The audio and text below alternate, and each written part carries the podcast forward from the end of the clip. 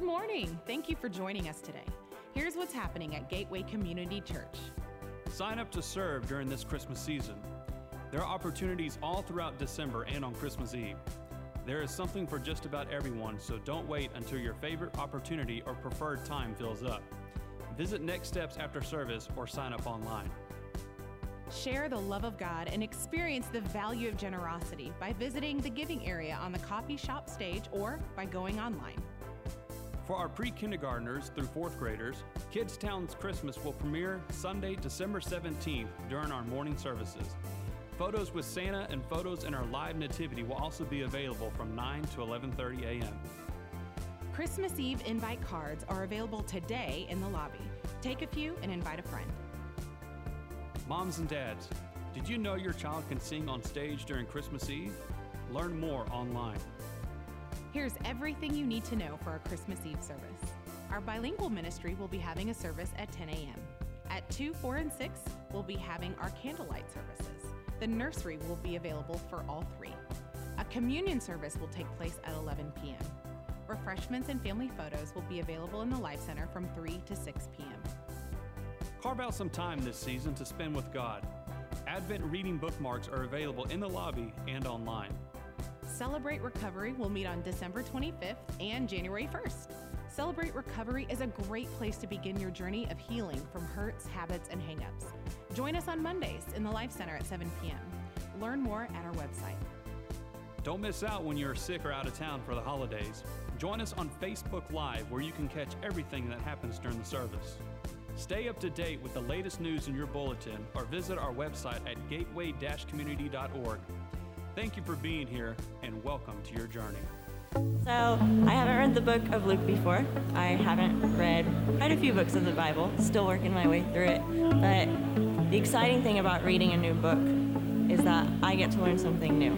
I get to learn something new about myself, about God, about what He wants for me, about other people too, and how it could affect my life. So if I'm just reading a verse, a few verses, a few chapters, the whole book, I know that I'm adding to my faith and I'm strengthening my foundation. Yeah, I love that with Atra sharing, and this something. It's, it is fairly new in her life, and uh, but God is doing amazing things, and um, so we want to just look at uh, as we prepare to start a new year, look at the Bible, and it, I think it'll become more clear why as we go through this our time together here this morning. Uh, as we begin, I just want, I want, I want to share with you some kind of common expressions, and I want you to think about them and see if you can find something that what connects them together. Um, and, and these are phrases that maybe you've said or you've heard said. Bite the dust.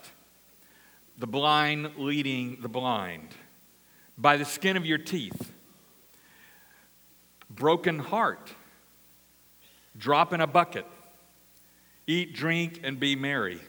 Although don't overdo it tonight. Go the extra mile. Nothing but skin and bones. Rise and shine. I'm sure Brandon and his, his students loved hearing that see eye to eye, the, the writings on the wall. And the one that may give it away for some of you, Good Samaritan. See, all of those phrases, those expressions are found in the Bible. And they have weaved themselves into our English language as a part of our culture. And, and most of us don't realize that, most of, that all of those phrases and hundreds more and, and, and hundreds of words have their origin in the Bible. That it's so much a part of us and a part of our lives, and yet we don't even, we don't even see it. If you look at uh, bestseller lists, you'll never find the Bible listed. But, but that's actually kind of deceiving. If you look at kind of all time bestsellers, uh, J.R.R. Tolkien's The Lord of the Rings trilogy has sold over 150 million copies over several decades. If you look at J.K. Rowling's Harry Potter series, uh, it, sold over uh, close to 20 years, just over 500 million copies. But it's estimated that in any given year, there are over 100 million Bibles printed. Over 100 million. You know, the Bible isn't just the bestseller some years, it's the bestseller every year and has been for, for longer than any of us have been around by tens of millions of books over any other book sold that year. So much so that it's now left off the bestseller lists. Whether it's the Times or the Chronicle or whatever, you go and you look at bestsellers and you think, I'm interested in reading what the bestsellers are, you won't see the Bible at the top of the list. And, and they, they, they made that decision decades ago because it's always number one. 85 to as high as some say 95% of all American households own a Bible. In fact, uh, on average, you, we own 4.3 Bibles. I'm not sure what the 0.3 part is, but uh, anyway, um, the Bible has been completely translated into over 600 languages. The next nearest work, which was either, I can't remember if it was Alice in Wonderland or oh, it was Pinocchio, is like 270 languages. The Bible has been translated into over 600. An additional 1,400 plus translation languages have been, uh, been made of the New Testament in total. And approximately 2,400 languages have active translation going on right now. And there are plans in the works right now to translate every uh, significant language into the Bible, at least the New Testament of the Bible, in the next two decades. The Bible has a profound impact on literature, film, the arts. Many of the greatest artworks in the world are, at the very least, inspired by the Bible, and many depict real scenes from the Bible or certainly themes. And the Bible has profoundly influenced our laws and morality. Our country's foundational documents, such as the Declaration of Independence, the Constitution, the Bill of Rights, all have biblical roots. George Washington said, It is impossible to rightly govern the world without God and the Bible. Civil rights leaders such as Martin Luther King Jr. and Archbishop Desmond Tutu relied on biblical imagery and teachings to fight for equal rights for all people. And the teachings of the Bible have profoundly impacted education, healthcare, economics, science. Many scientists, including Copernicus, Isaac Newton, and Francis Collins, leader of the Human Genome Project, operated under or operate under a biblical worldview. Barna surveys report that 80% of Americans, 8 out of 10, 4 out of 5, consider the Bible to be holy. 56% believe it has too little influence in our society. 47% agree it contains everything a person needs to live a meaningful life. 74% strongly agree that reading the Bible makes a person more thankful. And people who read the Bible are more likely to be generous in giving to charities. But the Bible isn't influential because there's so many around.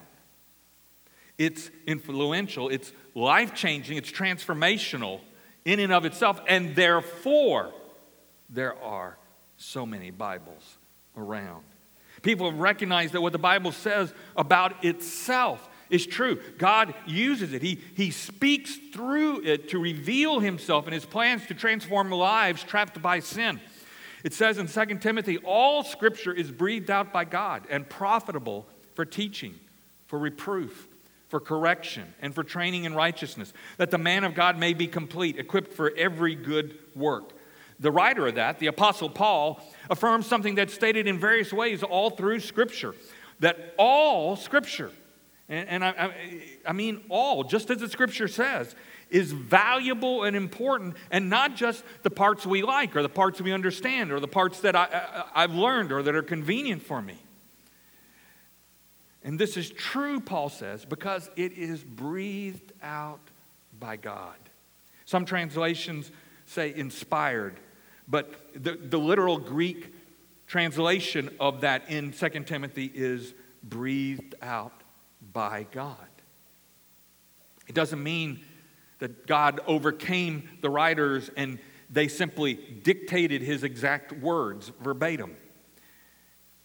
It means that his spirit worked in and through the personality and experiences of each writer to guide and inspire what they wrote, to help them write God's word through their words.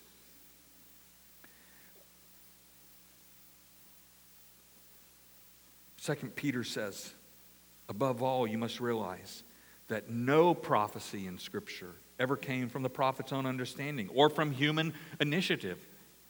No, the, those prophets were moved by the Holy Spirit and they spoke from God.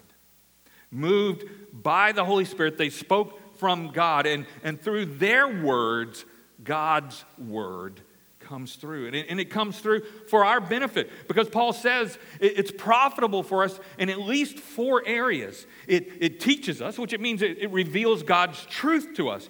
If God is the creator of the universe, if He made everything that there is, everything you can see, touch, feel, even, even dark matter, dark energy, things that you can't see, touch, or feel, if He made it all, then God's truth has to be the truth. When, when the truth, God's truth, comes into conflict with our understandings about what is true or what's important, God says He, Paul says God uses His word for reproof and correction. And admittedly, that's not always what we want to hear. We like to think, I'm right. I get this. And, and God, you ought to adapt. Surely uh, any, any clear minded person would see it this way. But if God is the creator of the universe, then it has to be true. Hebrews says, For the word of God is alive and active, sharper than any double edged sword. It penetrates even to dividing soul and spirit, joints and marrow. It judges the thoughts and attitudes of the heart. See, the Bible isn't simply a feel good book. It calls it like it is. Even when we don't like what it says about us or about the world around us or about values or things like that, because, but it is because God loves us so much that He's not willing to just simply say anything goes, that everything's okay. If you're a parent, you realize that there are things that your kids have wanted to do or want to do, and you know it's not good for them. And you have to sometimes say no. And they don't like you and they say they hate you. And they say, You don't love me. And what you know, parents, is that that is the most loving thing you can do is to sometimes say, No, I will not let you go through with that. I love you too much. Some things are, are at best wasteful and at worst deadly. And God, our Creator, our, our Heavenly Father, has revealed His will, will for our lives in Scripture because He wants only the best for us. He wants, he wants a relationship with us. So Paul reminds us that, therefore, as Scripture teaches, as it reproves and corrects, that we are, in fact, being trained in righteousness, in how to rightly relate to God in ways that are best for us and His plans for us, and to each other. This is how we were created to live. This is the picture, if you look at Genesis chapter 2, that speaks to us of what is going on in our lives and how God intended us to have an open, honest relationship with Him. And the result, the scripture says, is that we're equipped for every good work as we read, as we let scripture speak to us. Our lives are transformed and, and fulfilled because we're equipped to do all God wants us to do.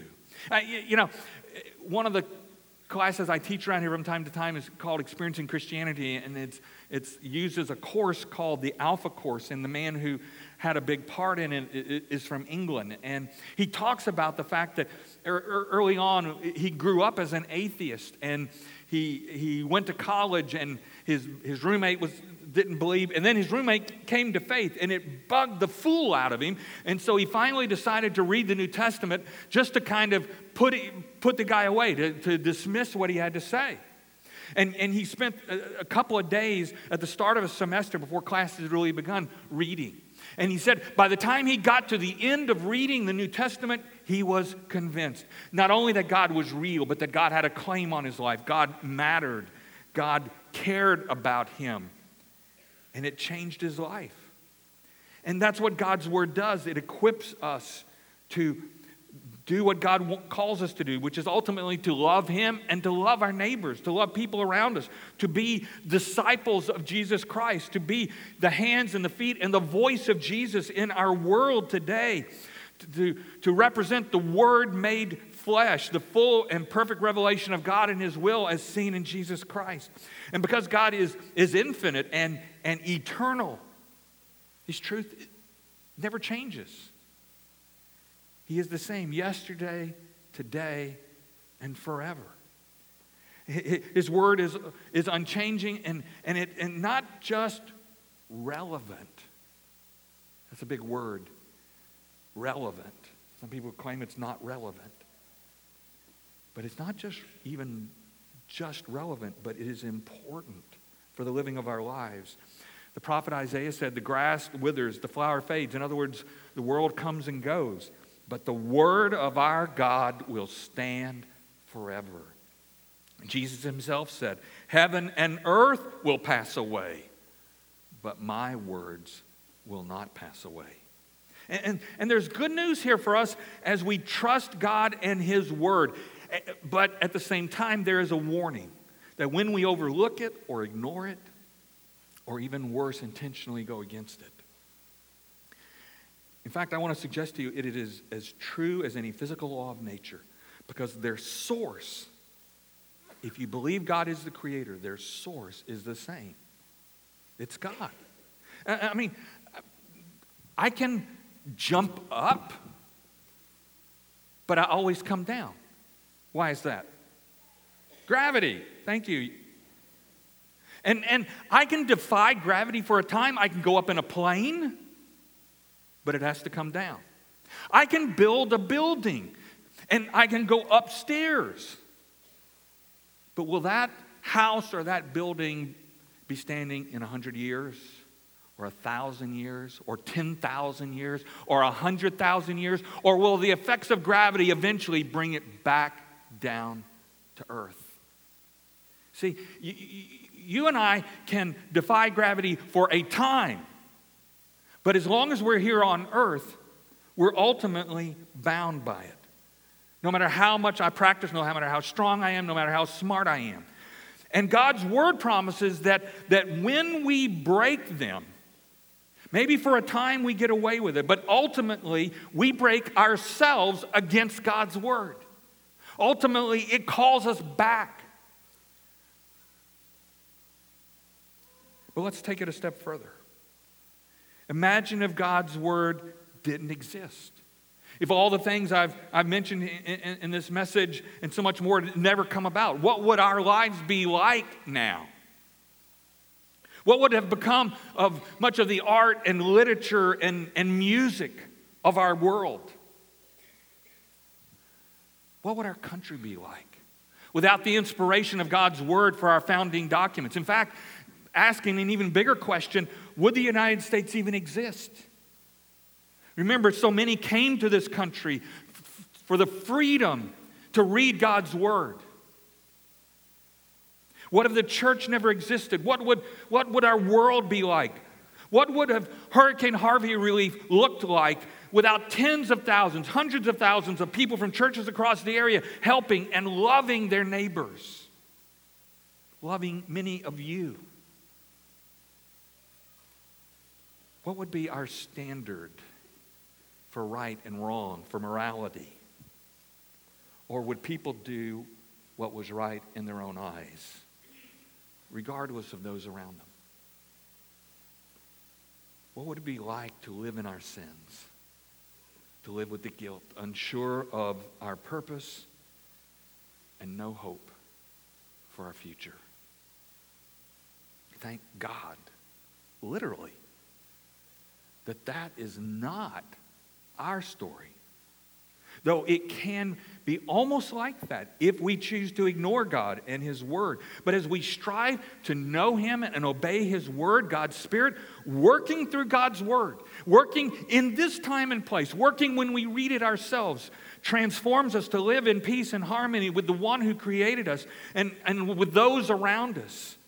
And that's really the definition of, of being blessed. Psalm 1, the very first psalm is there for a reason. Why do you put one ahead of another? You do it because it says something important. And this is what Psalm 1 said Blessed is the man who walks not in the counsel of the wicked, nor stands in the way of sinners, nor sits in the seat of scoffers, those who make fun or disagree. but his delight is in the law of the Lord. And on his law he meditates monthly? No, he meditates day and night.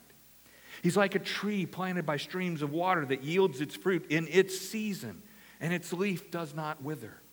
In all that he does, he prospers. The wicked are not so, but are like chaff that the wind drives away. Therefore, the wicked will not stand in the judgment, nor sinners in the congregation of the righteous. For the Lord knows the way of the righteous, but the way of the wicked will perish. Moses speaking to the Israelites shortly before they entered the promised land, reminded them that they needed the sustenance of more than physical bread to get through the 40 years. But because they had failed to trust God early in their exodus from Egypt, God had allowed them to wander in those wilderness for 40 years to, to teach them, to trust Him, to trust His word. And the, Moses said, to them in Deuteronomy 8:3, He humbled you and let you hunger and fed you with manna, which you did not know, nor did your fathers know, that He might make you know that man does not live by bread alone, but man lives by every word that comes from the mouth of the Lord. God, our Heavenly Father, understands this independent streak that is in every one of us that, that makes every two year old say, No, it's mine or I'll do it my way. And don't we, in our own way, say, I can do it myself? I'm, I'm, I, I can handle it. It undermined the Israelites back then, and it undermines us today. That's why every word from God is so important to us. Jesus affirmed us. He said, It is written, man shall not live by bread alone, but by every word that comes from the mouth of God. I want to tell you, our heart's desire here at Gateway, my heart's desire is, is to help you live the kind of blessed life that God has created you for, that's created me for, that's created all people for. And that comes as you and I read and know and allow God's Word to permeate our lives. Meditating on God's Word day and night opens us up to all that God desires for us, that all He desires to do in us. And as we prepare to start this new year, if you want something different, if you want to change how you go through the, the coming year, if you want God's best for your life, it means you want Him to teach you, to reprove you, to correct you, and to train you in righteousness. And to do that, you have to let every word of God's Word be a part of your daily life to transform you. Late in January, we're going to be, uh, Brandon talked about doing a church wide campaign we're calling Move. It's a study of the book of James in the New Testament. It's a very, very practical book of, of, of how God calls us to live out His, his love and His commandments to us in, in very day to day ways. And we're going to be reading through it and some other, some other things. But to prepare for that, I, we are doing this we're doing this study right now. Every word of looking at why god's word is important why it matters to set the stage and and to get ready. And to do that we, i want to i want to invite you i want to challenge you to begin a daily reading plan of god's word starting tomorrow january 1st and here's what we're going to do.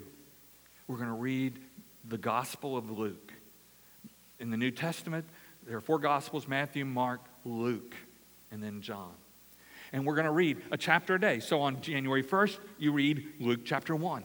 On January 2nd, you read Luke chapter 2. On January 10th, you read Luke chapter 10. On January 20th, you read Luke chapter 20. And by the time we get done with Luke, we'll be ready to start reading James together and all that goes into that.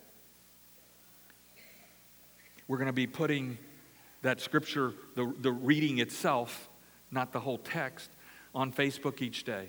And maybe you want to affirm it or you want to share it with others or you want to you want to write something that God revealed to you or you want to ask a question and put it out there to the community.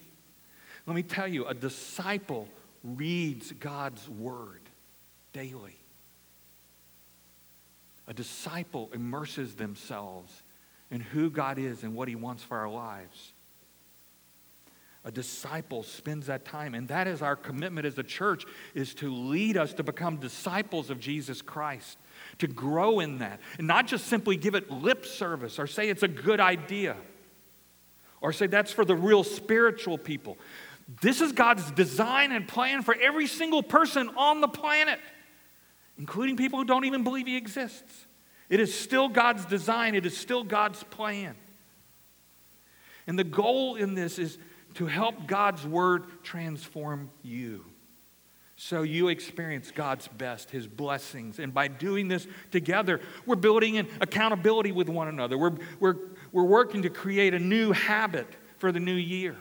Because for many of us, it, it's difficult, to, it's hard to get it into our routine. It's why, if you remember this month in December, we had you reading various passages for 31 days. It was a good ex- experience of reading. And they weren't terribly long. For some of us, uh, maybe that's not used to doing much reading, that you could do it in, a, in sometimes in two, or, two minutes. But it was to begin to build that practice. And, and now, as we flip over, the last reading was today from, from Proverbs. Tomorrow, we start a new thing. We start Luke, and we'll be reading that. And then when we get done with that, for the six weeks of our campaign, we'll have daily readings for you in a book that we'll be providing you out of Scripture. To build that habit, to build that discipline. This, we're not talking about a resolution here. Resolutions are good ideas that we never do anything to make happen. A habit, a, a discipline, as the Bible calls it, is something that we do. That's why James is so important. James is about doing, not just hearing the Word of God, but doing the Word of God. And we want to encourage you to do that, to move in that direction. It was funny, after the first service, I, I, mentioned how we've been doing for several years those readings in December, and, and, and a young lady came up to me and said, About five years ago, I took that and I began reading in December. And do you know what she said? I've now read through the Bible five times over these last five years. It wasn't easy at first, and I didn't always understand everything, but I stayed with it. And I, and I, she said, I discovered every year God was showing me new things and teaching me new things, even though I'd read it before. That's why we want to point you to this. God's word can profoundly impact our lives, but we have to dig in ourselves. I can't do it for you. The person on your left or your right can't do it for you. Your mom, your dad, your husband, your wife, your father, your mother, your best friend, your coworker, your boss, they can't do it for you. There's the old saying, which didn't come out of the Bible, but it probably should have. You can lead a horse to water, but you can't make them drink. And you know, that, that's just some good old horse sense wisdom there that my mom told me many, many, many times. And, but it's true, it applies. Proverbs 30, verse 5, which was a part of today's reading, says, Every word of God proves true. He is a shield to those who take refuge in him. And so we want to encourage you to dig in. Is it going to be uh, uncomfortable at times? Yes. Is it going to make mean you got to change some patterns in your life? Yes. For some of you. For some of you, you're, you're doing that. I encourage you, with whatever you're doing, to read Luke with us so that we have that as an experience together as a church and just see what God does. Each morning, open and say, God, what do you want to show me today? Not, let me see if I can get through this because Pastor Randy told us to read it. But what can you teach me today? And to help us begin the new year tomorrow, to help us kind of cement some of this down for this and beyond. Not just reading Luke, but allowing God and His Word to infuse our lives. We're going to use a, a, a covenant service that Brandon mentioned earlier. It's actually about 250 years old, written by John Wesley, who founded the Methodist movement around the world, to help Christians have the right focus, to, to start the new year intentionally, not to just let things happen. What's the old definition of insanity? It's doing the same thing over and over again and expecting different results. Let's commit and put into place practices that can enable us to live differently. And so we're to be, I'm going to be reading some things. And what I read is going to be up here on, on the screen so that you can see it. And then, and then you'll have some things that you read. And let me invite you when you read, don't just simply mouth the words. Let them be a part of you. Now, I know some of you, you come, you come out of traditions where that was very common. And, and, and I grew up in that. And, and it wasn't that the words were bad, it was that sometimes you and I just got used to saying things and not paying attention to what we were reading. And though it's not a part of our normal routine here at Gateway, doesn't mean we can't use it for God's glory. So we're going to use this covenant. And I invite you to make this your own as a way to prepare for 2018 and beyond. We begin with confession. We are those who seek to live as true disciples of Jesus Christ. But sometimes we fall short. Let us now examine ourselves before God, humbly confessing our sins and submitting our hearts so that we do not deceive ourselves and cut ourselves away from God. Let us pray and invite you all to join me where it says, People. Father God, you have set forth the way of life through your Son, Jesus Christ, whom you dear, love dearly. We shamefully confess that we have been slow to learn of him and have been reluctant to follow him. You have spoken and called to us, but we have not listened. You have revealed your beauty to us, but we have been blind. You have stretched out your hands to us through our friends, but we've passed by them. We have accepted your gifts and offered little thanks. We are unworthy of your unchanging love. We now confess to you our sins. Please forgive us for the poverty of our worship, for the selfishness of our prayers, for our inconsistency and unbelief, for the ways we neglect fellowship and your grace, for our hesitation to tell others about Christ, for the ways we deceive others. Forgive us for when we waste time and when we misuse the gifts you have given us. Forgive us for when we have made excuses for the wrong things we have done and when we have purposefully avoided responsibility. Forgive us that we have been unwilling to overcome evil with good and that we have not been ready to carry our cross. Forgive us that we have not allowed your love to work through us to help others and that we have not made their suffering our own. Forgive us for those times when instead of working for unity, we made it hard for others to live with us because of our lack of forgiveness, inconsiderate judgment, and quick criticism. Forgive us for when we have not tried to reconcile with others and we have been slow to seek redemption. Forgive us also for these sins that we silently confess to you now.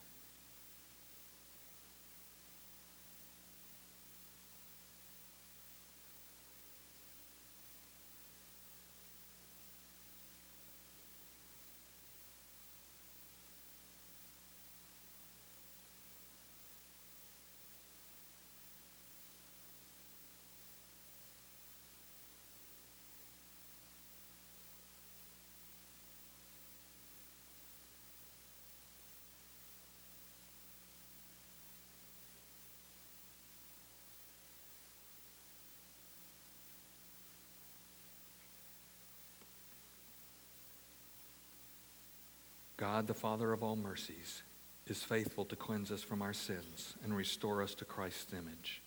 Praise and glory be to God through Jesus Christ our Lord. Amen. Now, the invitation. Let us gathered here before the Lord now in covenant commit ourselves to Christ as his servants. Let us give ourselves to him so that we may fully belong to him.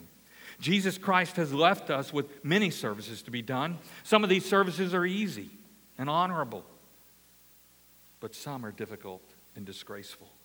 Some line up with our desires and our interests, others are contrary to both. In some, we please both Christ and ourselves. But then there are other works where we cannot please Christ except by denying ourselves. Jesus Christ, we offer you this prayer. Let me be your servant. Let me follow your commands. I will no longer follow my own desires. I give myself completely to your will. The power and strength to live as true servants is given to us in Christ. We accept the place and work that He gives us, acknowledging that He alone will be our reward. I am not my own, I am yours alone. Make me into what you will. Rank me with those you will. Put me to use for you. Put me to suffering for you. Let me be employed for you. Let me be laid aside for you. Let me be lifted high for you. Let me be brought low for you. Let me be full or let me be empty. Let me have all things or let me have nothing. With a willing heart, I freely give everything to your pleasure and disposal. Christ is Savior to those who are His true servants. He is the source of all salvation to those who obey. To be His servant is to consent fully to His will. Christ accepts nothing less. Christ will be all in all, or He will be nothing. Now, confirm this truth in Holy Covenant. Make it a reality in your life in these five ways. First, set apart in your day, set apart time in your day more than once to be spent alone with the Lord. Seek to perceive God's special care for you and gracious acceptance of you. Carefully think through the words of this covenant and its conditions. Examine your heart, even if you have freely given your life to Christ. Name the sins in your life. Reflect on whether you are willing to choose Christ's holy laws and strict commands. Be sure you are clear in all of the, these so you do not lie to God. Second, uphold a serious spirit of holy awe and reverence. Third, claim God's covenant. Do not trust in your own strength and power, but rely upon God's promise of giving grace and strength. In this way, He will empower you to keep your promise. Fourth, be determined to be faithful.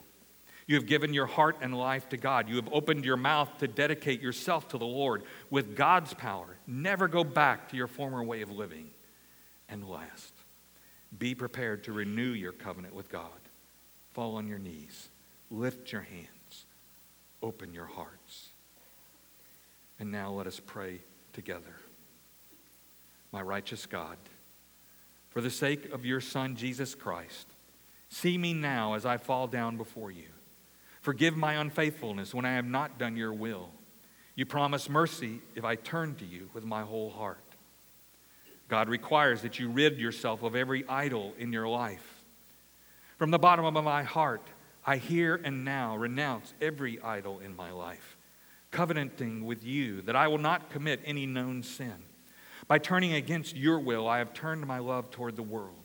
In your power, I will watch for any temptation that will lead me away from you. Through Jesus Christ, God offers to be your God again if you allow Him to be. Before all heaven and earth, I here and now acknowledge you, Father, Son, and Holy Spirit, as my Lord and God. I vow to give all of myself, body and soul, to be your servant and to serve you in holiness and righteousness all the days of my life. Jesus Christ is the only way and means to God. God has given us Jesus as the way and means to salvation. Jesus, I here and now accept you and the only new and living way. I join myself in covenant with you. I come to you hungry, sinful, miserable, blind, and naked, unworthy even to wash the feet of your servants. With all my power, I accept you as my Lord and head. I renounce my own unworthiness and vow that you are the Lord, my righteousness.